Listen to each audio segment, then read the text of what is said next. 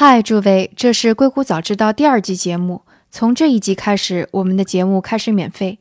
在这里，先要谢谢诸位，因为在新的一季播出不到两个月后，我们已经在苹果的 Podcasts 平台和另外一个音频平台 Castbox 上获得了首页推荐。这都是因为有诸位听众在这些平台上为我们留言和打分的缘故，多谢大家了。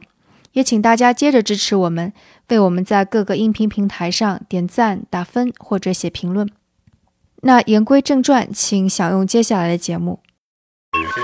欢迎来到《硅谷早知道》第二季，我是徐涛，您在硅谷的特派记者。这个世界飞速变化，那就请您借助我的采访，来和全球创新第一时间同步。今天我们的关键词是：贸易战阴影下的中国对美投资。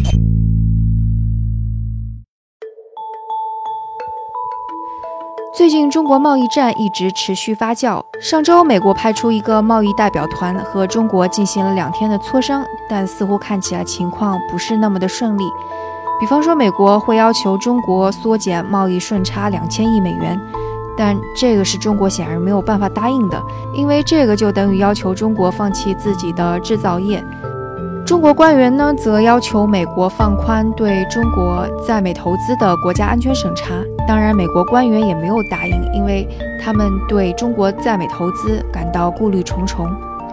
那我们今天的节目就来聊一下美国官员所顾虑重重的中国在美投资的这一个事情。我想大家可能也会好奇说，中国在美投资到底是一个什么样的状况，以及除了白宫之外，美国的其他利益团体又是怎么看待中国资本在美投资的。那今天和我们在一起聊天的嘉宾都来自于西雅图，一位是 VestLink 点 I O 的 C E O Amy， 中文名字是杜爽。 Hello 杜爽，和大家打个招呼吧。哎，徐涛你好，观众朋友们大家好。另外一位是中国工商银行西雅图业务中心的助理副总裁程程。 Hello 程程，欢迎来到硅谷早知道。哎，嗨徐涛你好，呃，听众朋友大家好，很高兴参与今天的节目。嗯 Amy 你是在西雅图是十二年了对不对？呃、对，说话十三年了，算老西雅图了。哦，所以就是二零零六年、二零零七年在西雅图。对对，零六年我来的西雅图，然后其实当时我来的时候，西雅图的中国人还挺少的。那个时候吃中餐只有一个、两个吧，算是还 OK 的这个川菜馆。现在已经呃，这个高大上的中餐厅到处都是了。嗯哼，那程程你是什么时候到西雅图的？呃，我是大概快三年前，那个时候工行在西雅图开设了这个西雅图办公室，那我从纽约工行调过来，在西雅图大概也快三年了。呃、嗯，说回到我们今天的话题，就是中国在美国的投资。其实可能媒体上或者公共视野当中比较多的会说到纽约，或者或说到硅谷，因为一方面可能很多人都会在这两个地方购置房产，另外一个就是如果会有啊、呃、考察投资的机会，也基本上会去这两个地方。所以我觉得，就把我们把视角落在西雅图也挺有意思的，因为西雅图不算是中国企业在美国投资首当其冲的一个地点，但其实资源非常的丰富，而且投资的潜力也很多，然后挤掉一些泡沫的话，这是一个非常好的观察中国在美国进行投资的时候一些战略考虑或者纵深考虑的一个地点，对不对？真心是啊，我觉得西雅图有点像后起之秀的感觉哈。我们呃，外联创新在去年的时候和华盛顿大学的福斯特商学院，我们专门联合做的这样的一个调研，就是我们翻阅了过去五年的所有的跨境创新投资方面的记录，特别想看一看，就是说从中国的这个资金到美国来投资，尤其是在创新行业哈，大家伙都想投什么样的专业，从什么样的行业，在什么地方投。意料之中的哈，硅谷肯定是第一名。这个投资额呀，投资数量肯定是第一名，紧随其后呢呢，实际上是啊、呃、波士顿和西雅图。为什么呢？我觉得西雅图这两年这个高科技产业的发展就不可，就真的是不可同日而语哈。咱们有微软呀，有这个亚马逊啊这样子的非常优秀的云计算和和这个人工智能的公司。那么同时的话呢，我觉得整体的西雅图的这个创业创新的状态，包括说我们的经济发展都是非常可观的一件事儿。前两天我看了一个数字说，是西雅图在过去的五年里面，我们的房地产增值百分之八十五啊，那这是非常非常可观的。我相信这方面陈程应该也是非常清楚的，因为很多人在工行贷款嘛，是不是？那其实我觉得工行本身在西雅图设立这个业务中心，也就说明了作为一家国有行，看到了西雅图这几年崛起非常猛烈的势头。那我们大概是三年前左右在西雅图设立这个办公室。从设立之初，我们可能更多的是把这个业务重心放在跨境并购啊，这个地产这个领域。这两年我们可以明显的感受到，这个来自中国的不论是科技领域的投资还是地产领域的投资，在西雅图增长得非常的迅猛。所以其实那个我也看到一些报报道说，好像是在二零一零年之后、二零一二年之后，中国对美国的投资是急剧上升的，是这样一个趋势。对，基本上从二零一二到二零一七年，这个上升的速度真的是直线急增啊！但是我我今天还看到另外一个数据很有意思，不是从二零一六年的十二月份，咱们中国出现这个外汇管制的这个要求嘛？其实一直是有，只不过那时候强调了一下。然后呢，从二零一七年到二零一八年，其实出现了一个百分之三十五的一个一个下跌，就跟这个外汇管制直接这个、嗯、这个相关的。但是我觉得这个总体大家伙还是非常看好这个啊，在投资需要去看。抓这个美国的战略投资呀、科技投资啊、吸引人才呀，这个方向我觉得是没有变化的。对，我们这边看到的数据也比较明显，就是说，其实一二年到一六年吧，整体上每一年中国对美的投资额增长都非常迅猛。一二年之前呢，我想可能还是大量的呃中资企业还并没有真正开始关注海外市场。那一二年之后呢，我想这个随着中资企业实力越来越强，关注海外市场的企业越来越多，那美国肯定是一个相对来说更成熟的这样一个呃海外投资首选地。那么一二年到一六年，整个的这个中国赴美投资规模，我印象中数据应该可能是翻了两倍还是三倍。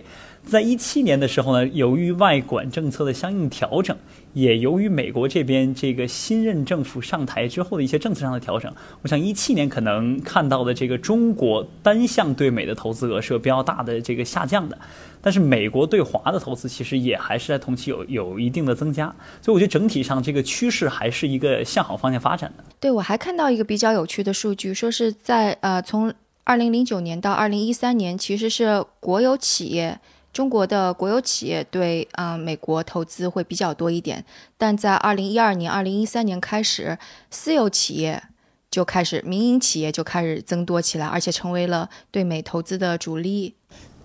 我觉得反正从我们能看到啊，西雅图这边最早来西雅图的中资企业，最早一批就是我来西雅图的时候，更多的还是属于像中国的 I T 企业在海外布局。嗯啊、呃，当时的话，因为很多人在西雅图是因为和微软呀、和波音呐、啊、这样的大公司有业务往来，所以在西雅图不管是通过收购公司的方式，还是通过设立办公室的方式，在这边布点了。那么那大概是零五零六年的时候，然后呢，差不多在那时候是什么公司呀？啊，我其实最早来西雅图是神通过神州数码，我是神州数码外派西雅图的第一个员工。啊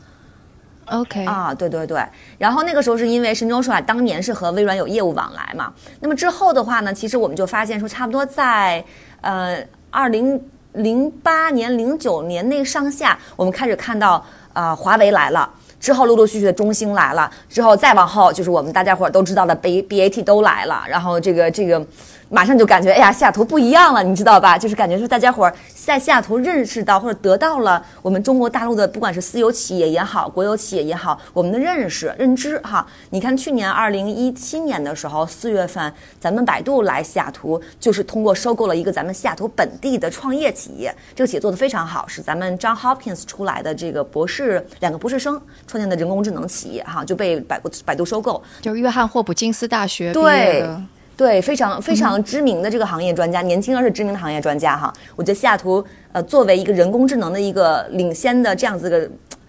碉堡战地哈，那么百度来这儿插个小红旗儿，让我们觉得是很人心鼓舞的一件事情。哦，百度是去年才开始进入西雅图的。对，对，通过收购这家企业来的西雅图。那其他两家呢？腾讯和阿里巴巴之类的。对，阿里在这边有布局了，然后腾讯也有布局了。嗯，他们是什么时候进入的呀？阿里好像头早两年吧。也是这一几年吧。阿里云正经进入应该也是一五年，还、嗯、差不多。对，一五、嗯、年、一六年初的事情。嗯。嗯，腾讯时间也不久，就这两年的事儿。现在其实这些中资公司，特别很多民营的科科技企业，在西雅图就是以一个研发中心的形式存在。因为西雅图这边的这个不论是学校啊，还是像微软、亚马逊这两个比较大的科技巨头，都为这个新的一些这个中国科技公司提供了很多人才储备。真是这么回事儿。那天我也是看了有两个数据哈，一个呢是跟咱们华盛顿州州政府的官员在聊这件事儿，他们就说，哎，你们知道吗？其实咱们华州每一天大西雅图大西雅图地区每一天我们新增一千人，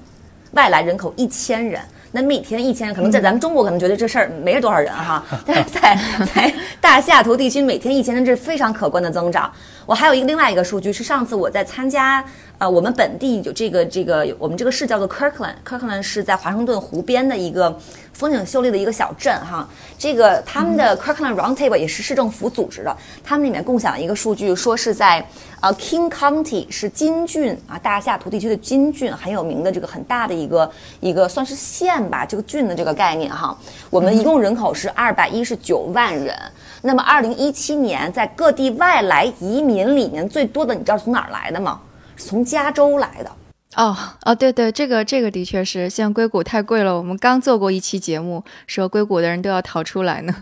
欢迎大家伙来西雅图。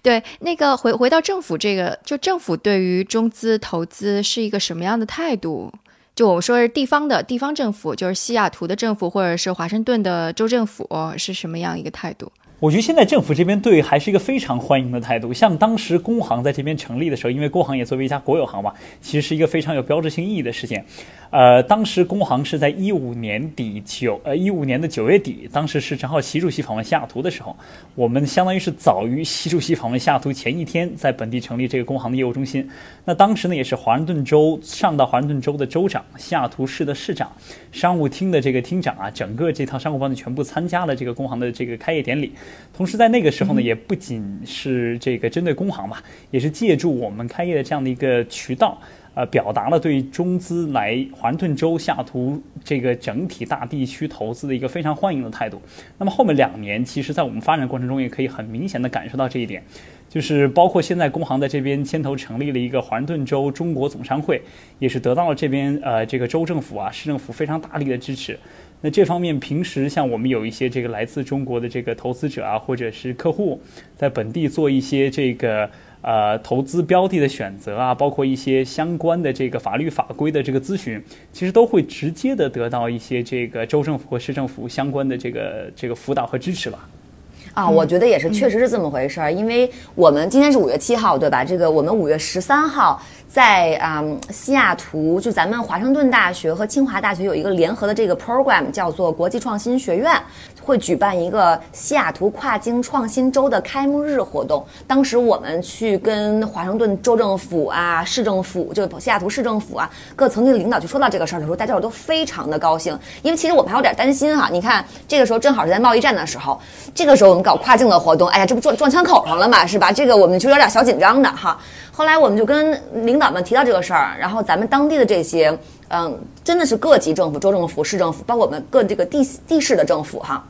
非常积极的在啊、呃、参与去做一些邀请啊、嘉宾的邀约啊，这个呃这个这个在活动上面的讲话呀，然后我们私底下也会聊哈，跟这些政府的相关的朋友，包括我们本地的一些这个老外朋友，就说你看这个中美贸易战，其实咱们中国我们在中文媒体是非常非常重视，我们是很紧张的，这个中美之间的关系会出现一个怎么样的一个情况，这对我们这种做跨境业务的公司来讲有多大的影响。但是呢，我们当地的这些朋友是这么跟我们讲的，其实华盛顿州哈是全美国所有州里面对华出口业务最大的州，所以呢在非常大程度上，华盛顿州非常希望能够继续持续的和中国保持非常友好的贸易和商务往来。所以也就是为什么今年年初的时候，咱们国家商务部做了一个这个嗯这个对华贸易促进的这样子一个大会，专门在华盛顿州有这么一站。所以其实就相当于是那个州政府跟那个地方政府，其实现在跟白宫的态度也不太一样。嗯，我给你地方政府的，嗯，我给你开个玩笑吧，这个是我们一个、嗯、我是一个政府部门的领导这么跟我说的。有一次我们开会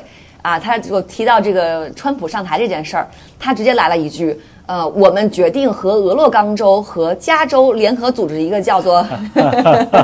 叫做 Cascade Country， 意思就是说我们单门就要去独立了，我们不跟你混了啊！当然这个是个玩笑话，但能看到我们大家伙的态度啊。呃，不过加州的确有人在说呢，说我们要独立出来，而且还专门有人去 campaign 了，是吧？对，我觉得这一点可能也是一个，就是可能给很多这个节目中国听众一个，呃，一个 information 的 background， 就是说西西海岸整体上还是一个非常呃民主党的州嘛，因为现在这个川普第一作为共和党选上来的总统，那而且整体上来讲，西海岸在一直以来的跟中国经贸往来中也都是非常的呃扮演领先作用。就像刚才 Amy 提到的，其实华盛顿州一直以来都是对华贸易在全美最大的州之一，只是因为原来可能这个呃大家并没有太注意到，就是相对于下呃这个。硅谷来讲，西雅图可能在西海岸并没有这么明显的这样的一个科技领先优势，但随着这几年呢，就是说微软啊、亚马逊啊，呃，整个都发展，包括现在最新的 Expedia 啊，像很多其实像这个 Facebook 也都在往这边搬新的 Office。西雅图整体上的起势还是非常明显的，而华盛顿州整体上依托像星巴克呀、波音这些跟呃中国有非常大贸易往来的这种五百强公司，整体上还是非常好的这个对华关系的。对对对，呃，美国媒体也会说，那个中美摩擦贸易摩擦的话，首当其冲的就是一个是波音，一个是星巴克，都是、啊、都, 都非常夸张。对、嗯、对，因为这两家公司其实现在这个对华业务在他们整体公司的这个业务比重都非常大的。对，如果如果我们就是刨去这种啊直接进出进出口的，能够揉碎了来说一下，如果中国在美国进行投资的话，对美国本地有一些什么好处吗？我觉得第一件事就是政府们都非常关心的事，因为我们经常会跟政府有这方面的交流哈，就是当地的这个就业机会，这个是特别重要的一件事。对，因为我们其实，因为我们本人本人在这个西雅图生活很多年嘛，所以跟当地的一些政府们有一些合作关系，他们也会请我们去帮他们在中国做一些宣传。其实政府们嘛，当当然它的主要职责之一就是招商引资，对吧？那他们也希望，就跟咱们中国政府是一样的，希望更多的外来的这些投资能到本地来落户。那这里面政府去就是也是做的各种各样的工作哈。那么对华是恨不得是我们华州政府目前以来这个工作历程里面非常非常优先级非常高的一件工作了。都知道是说，如果吸引海外投资的话，那中国绝对是我们不可以忽视的一部分。是。我想就是说，呃，这边其实中资企业，特别是这些科技企业，近两年往西雅图大规模的这个发展，其实也从某种程度上促进了本地西雅图科技圈的一些崛起吧。就是原来可能更多的来讲呢，西雅图比较 dominant 的几个 player， 包括这个微软啊、亚马逊啊、Expedia 这些我们大家都叫得出来的名字。那随着这两年，这个像阿里巴巴啊，像刚才 Amy 提到，像华为啊、软通啊、这个腾讯都在西雅图开设这种科研中心之后，其实也这个加强了中美在科技领域这方面的一些交流。那其实这些公司促进了一些人才的流动，本身对中美之间的这个投资啊、贸易的促进，我觉得可能也是有比较长远的这个影响意义的。嗯哼，税收是不是也是一个考虑？对，税收其实从我们角度看呢，就是说，呃，西雅图的这个结构，呃，从这个呃这个至少我们角度观察，可能还是一个相对来说比较呃相当于轻资产的这样的一个模式。那现阶段呢， oh, okay. 我们看到的更多的中资企业来西呃西雅图，还是以这个特别是科技企业，还是以设立这种科研中心为主，对。还是以这种人才为主、嗯、那我觉得这个呢促进没有那么大，但相当于是从一个非常直接角度留住了这些高科技的人才，这个本身对西雅图啊整体啊税收啊这些我想就是一个很好的促进作用。同时呢，从一个更长远的角度来讲，这些人才留在西雅图呢，也就直接导致了这个西雅图地产呀、啊、等一些技术产业的蓬勃发展、嗯、是。那这个呢肯定从经济的基本面的角度来讲，就提升了这个西雅图未来长期经济发展的一个这个主要支柱。那相对来讲对这市政府州政府的税收肯定是一个很大的帮助。嗯哼，嗯，考虑到就美国白宫或者就联邦政府那边他们会有这样的一些比较大的举措，是因为担心美国的国家安全被中国这边给有威胁啊之类的，你们跟当地人聊的时候他们会有这种顾虑吗？就关于国家安全之类的。这个问题问的挺好的，嗯，我们还真聊过这个事儿。我觉得这个跟人大大家伙接触层面啊，跟大家伙的工作有直接关系哈。绝大多数人是我们周围的老外朋友，就我个人情况是这样，周围老外朋友，绝大多数人是。嗯，我觉得这件事儿是一个很很很 crazy 的一件事情啊！就这个事儿其实是跟他们没什么直接关系。这个我他们都觉得中国中中国的企业来到美国，然后在这边产生这种雇佣关系，然后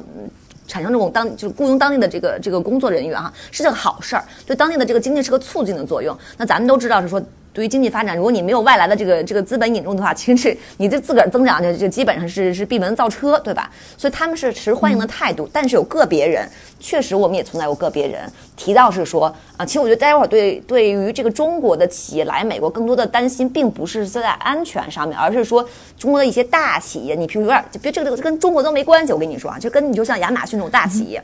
它本身在。嗯，掌控了我们人类生活里面的这么多的细节，这么多的数据的情况下，未来会出现什么事情，嗯、这个他们更关心。嗯、所以说，魏佳，我可能对一个 Facebook 遇到的问题，对，就跟对微信。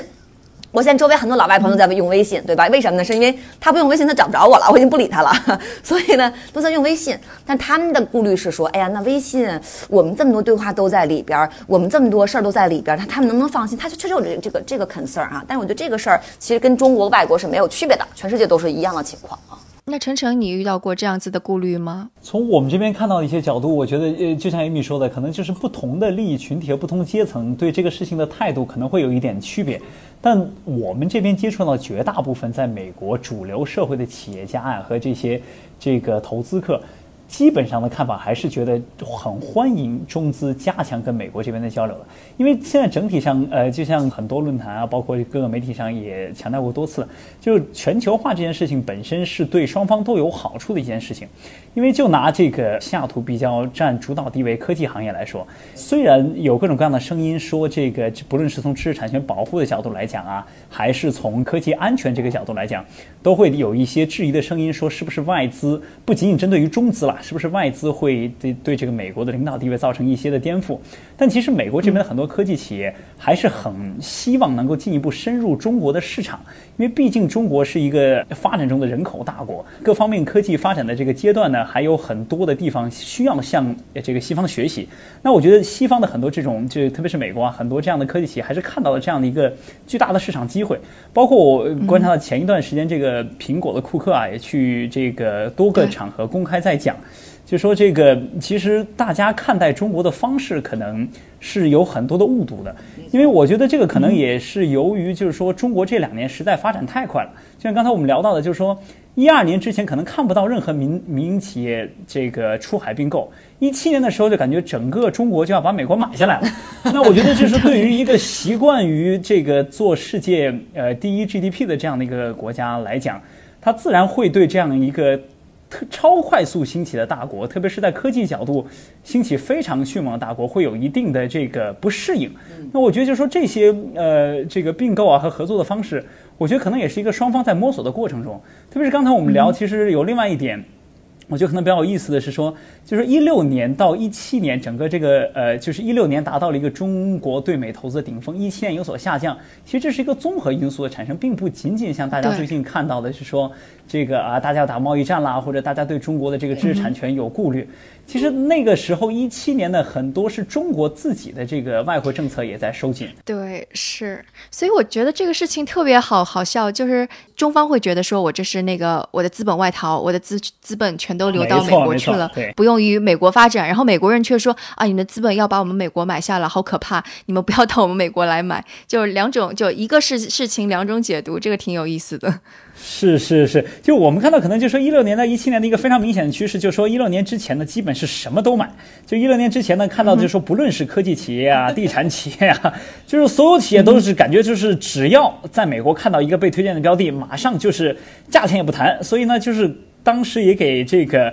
呃美国这边的很多投资者造成一个中国所谓的人傻钱多这样一个状态。其实我觉得是不是真的人傻钱多呢？我觉得也不一定。就是美国人看来的所谓很多人傻呢，他是并不了解中国的一些信息情况。就是在中国的估值啊，或者在中国的市场运作下，美国觉得很贵的价格在中国可能并不算贵。那至于这个钱多不多呢，其实也相对于中国是不是有外管相应的政策啊，以及这个钱多不多是相对于美国钱多不多呢，还是相对于什么这个钱多不多？其实我觉得后面一步发展趋势，我们可以看到也是说很多呃未来的并购，中国也是在往一个比较理性的方向发展嘛。我想这也是为什么就像 Amy 这样，像万联创新啊这些呃帮助中国投资者进入美国市场的这样一些呃这个连接桥梁作用的企业，会在未来发挥越来越大的作用。呃，包括就是像我们工行啊，整体上提供类似于这样的对于跨境投资者的教育和服务，可能会帮助这种投资日趋理性嘛。那在这个调整过程中，我想肯定会在量的角度有一些变化，这可能就是一七年我们看到一个比较明显的这个对外投资下降的原因吧。对，而且二零一八年的这半年哈，二零一八年上半年这半年，我们看到一个特别明显的一个趋势是什么呢？之前的时候，头两年我们很多这种国内投资人想到美国来投资啊，不管是你买房也好，你高精尖企业投资也好啊，这样特别多。这半年吧，特别明显的一个趋势是我们现在周边有很多这种老外开的创新创业型企业，陆陆续续在找到我们，就说哎呀，我们想进入中国市场，我们下一轮融资一定要一个中国投资人，非常热切。那当然这事儿不是 overnight 啊，不是说这个突然间的一个事儿，而是说就像刚才晨晨讲的，之前这么多的中国投资人到美国来，不管是他投资也好，收购也好，布局也好，让美国人看到了中国真正的不单纯是经济实力的强大，而是市场机会的增多。这一点我们目前已经看到了好几个成功的这种老外的公司到中国去落户呀，融资呀，当地去做市场推广的案例。嗯，对，说到那个美国企业到中国去这一点儿，这可能也是这次论战当中比较炮火比较集中的一点，就是说中国过来好像显得特别容易，但美国企业特别是科技企业要到中国去的话，会受到各种各样的限制。就比方说、um, iCloud 你必须建立在中国的 server 上面，怎么怎么样，就就你们会跟嗯美国朋友聊这些事儿吗？对，我觉得这个可能也是，就是从站在我个呃我们角度看，也是一个有一些误读的这样一个领域吧。就是从美国人的角度看呢，他看到的呃只是他呃视角下的一个中国，就是在很多政策层面呢，可能会有一些的国家监管啊，在一些行业呢，我们包括就是聊到最近很火的一个话题叫二零二五这个呃中国制造嘛，就是所有人都说这个东西这个中国呃干预市场啊，有一些政府补贴，但其实所谓的政府监管和政府补贴在任何国家的敏感行业都是普遍存在的，特别是在这种高科技行业。如果没有相应的这种政府补贴的话，很少的这种呃这个创业公司可以单纯靠自己的盈利支撑一个很大的这样的一个科研发展，特别是一些基础科学领域，它可能更多不是一个直接产生零呃这个盈利的这样的一些科研项目，所以这包括欧洲啊，包括美国，他们自己也有大量的这种国家补贴在这些行业上。或者想一想 NASA。对啊，想一想 NASA 那个，其实我觉得，我觉得 NASA 是个非常好的例子。像啊，那不要说 NASA 了，就是波音。其实我们了解到很多，就是说非常核心的岗位，很早之前就已经不允许非美国护照的人参与相应的这个工作了。嗯、那你说这个算不算一种这个壁垒呢？算不算一种这个政府干预呢？就是说，我觉得可能细节在具体的这个政府政策上，每个国家可能有自己制定政策不同的标准。回到我们刚才说的那点，可能就是说，对于一个确实在科技领域和经济领域持续保持领先地位的大国来讲，它面对一个新兴的大国的成长过程，确实需要有一个合作上的磨合和调整的这样的一个区间。是怎么回事？我觉得在华州外特别大的一个感触就是波音这件事儿。刚才陈生提到了，波音最开始腾飞的时候，就是因为二战期间，二战期间美国在外面打仗需要飞机。那你说这个美国政府花钱买飞机这件事儿，你说它不是政府资助吗？它就是变相的政府资助。所以全美国的这个其实工业也好啊，这个经济发展也要很大程度上就通过这方面的变相资助。所以我觉得其实政府嘛，那我们的政作为政府的第一件事情，一定是先管好自个儿的国家，管好自个儿的人民，对吧？那它各种各样的资助，让我们自个儿的经济经济去发展，这个是毋庸置疑的。所以我个人认为这个东西不是一个这个黑与白的问题。那同时的话呢，我也跟周边的这些老外朋友们聊过这件事儿、啊、哈，老外同志们也觉得是说，这个政府都会干这个事儿。只不过是方式方法方法不一样，或者叫名头不一样，就这个以此去打击对方是一个不太成熟的一个做法啊。那其实即使在贸易战，呃，我们所谓的这个贸易战，这个呃贸易争端非常激烈的最近这段时期，今天早上我看新闻还在报道，就是康宁，美国做呃这个玻璃非常有名的这个企业康宁，前天还是非常近的时候，在武汉新设立一家厂，一个独资的这样一个制造企业啊，风口浪尖。对，就是我想。这些时点的这样的一些决策，其实本身也说明，呃，双方市场都还是有一定的包容度和这个灵活性的。对，没错没错。那你们有遇到在这段时间当中，就因为这个贸易摩擦，可能谈了一半没有继续下去的 deal？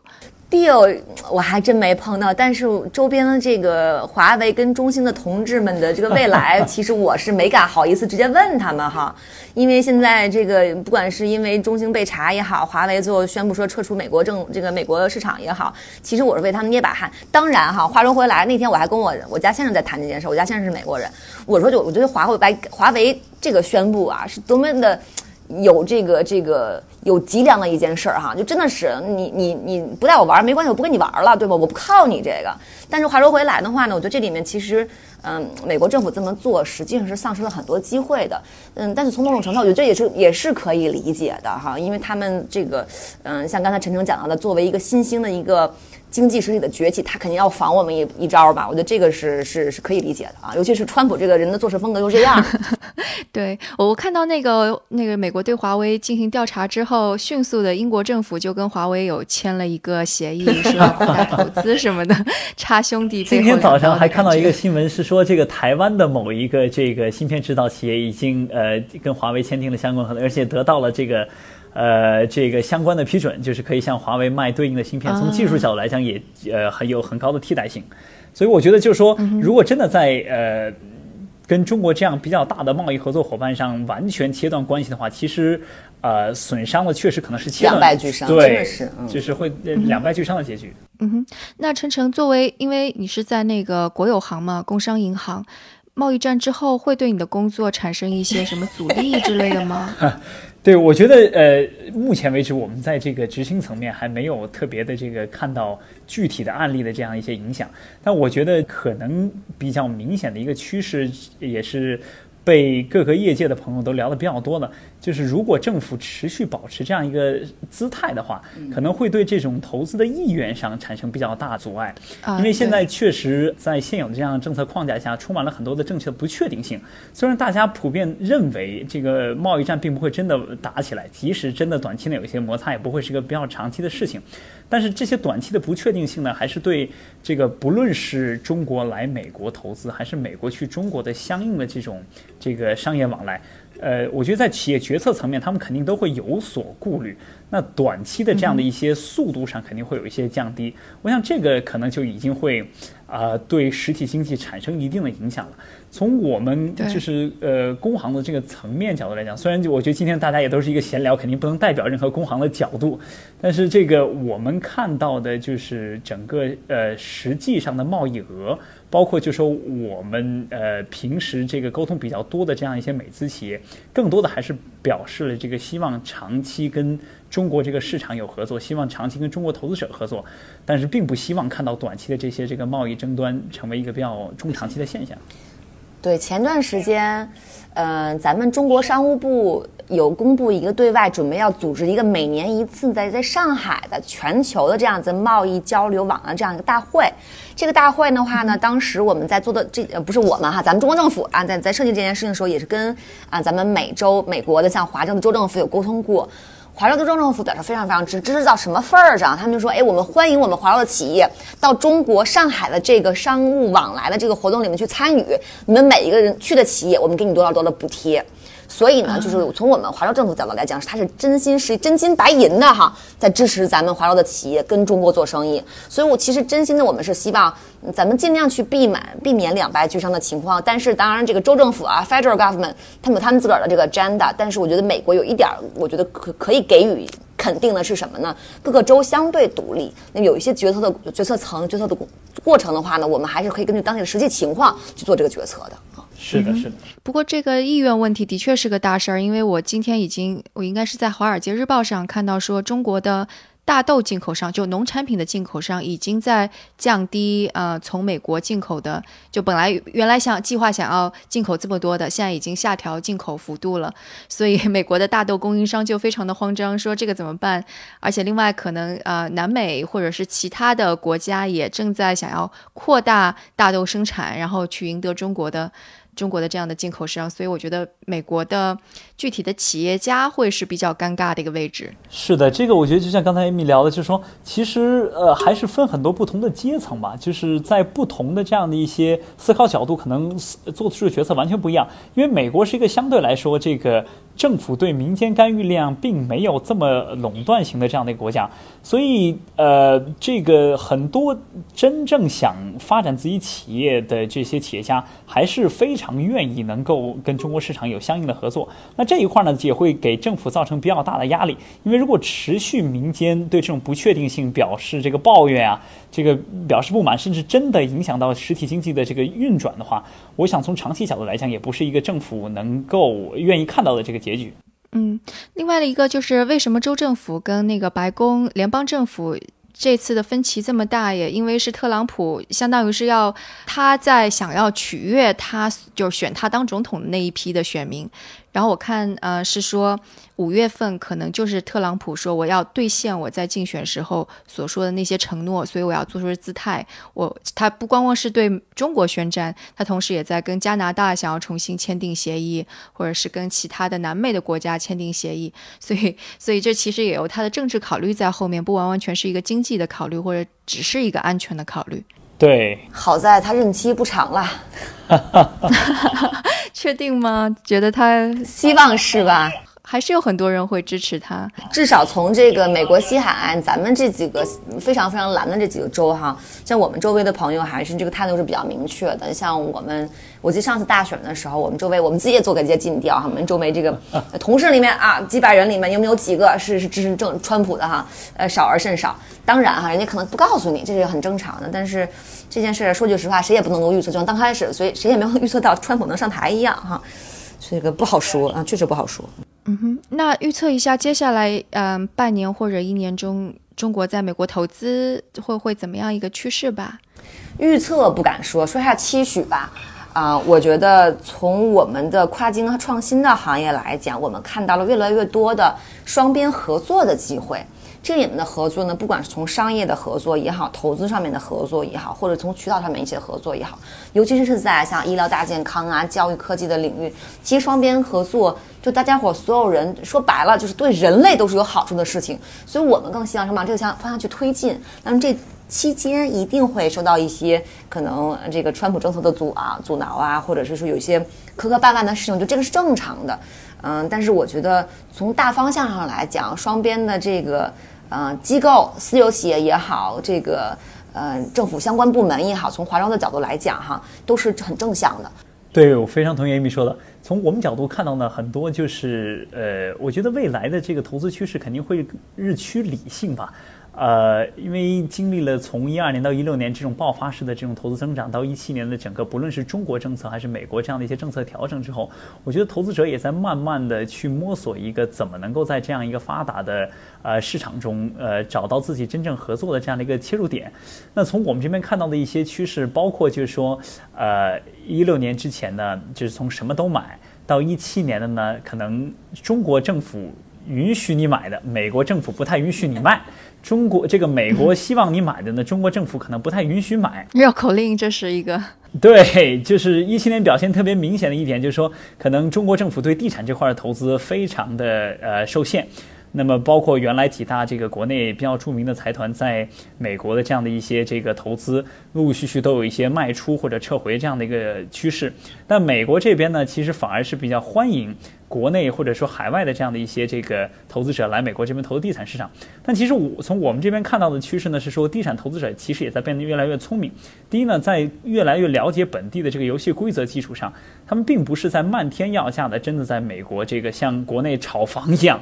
在美国做这个地产的投资，而是越来越多的呢，这个选择自己比较擅长或者自己有优势领域。比如我们看到一个现象，可能跟这个 Amy 这边这个早期创新结合比较密切的，就是我们有很多的这个境内的开发商正在在下图这样的地方做一些呃众创空间或者孵化器这样的一些地产的这个建设项目和投资。那这个呢，其实就很好的把中国的这个早期经济和美国的这个科技环境做了一个结合，同时呢又通过地产的这样的一个形式把一个很好的这个基础建立起来。那地产商既可以从中获利，同时又可以把地产商在国内相应熟悉的一些这个初创企业的资源带来美国，跟美国这边的一些科技行业进行交流，一方面从地产本身项目的经济角度获益，同时也促进了相应的这些科技行业的这种交流。我想这类的投资可能会在未来越来越多，而且越来越受到两边国家的鼓励吧。嗯嗯。好，那今天的节目就到这里，谢谢二位做客硅谷早知道。好，谢谢志涛，谢谢。如果有什么想法或者评论，也请给我们留言，或者在读者群中进行讨论。如果觉得节目对您有启发，也请转发给您一两位的朋友们，让他们也听到这档节目。如果大家有什么建议，也请尽管告诉我，我的邮箱是徐涛的全拼 at 三十六课 .com。 那我们下次节目再见。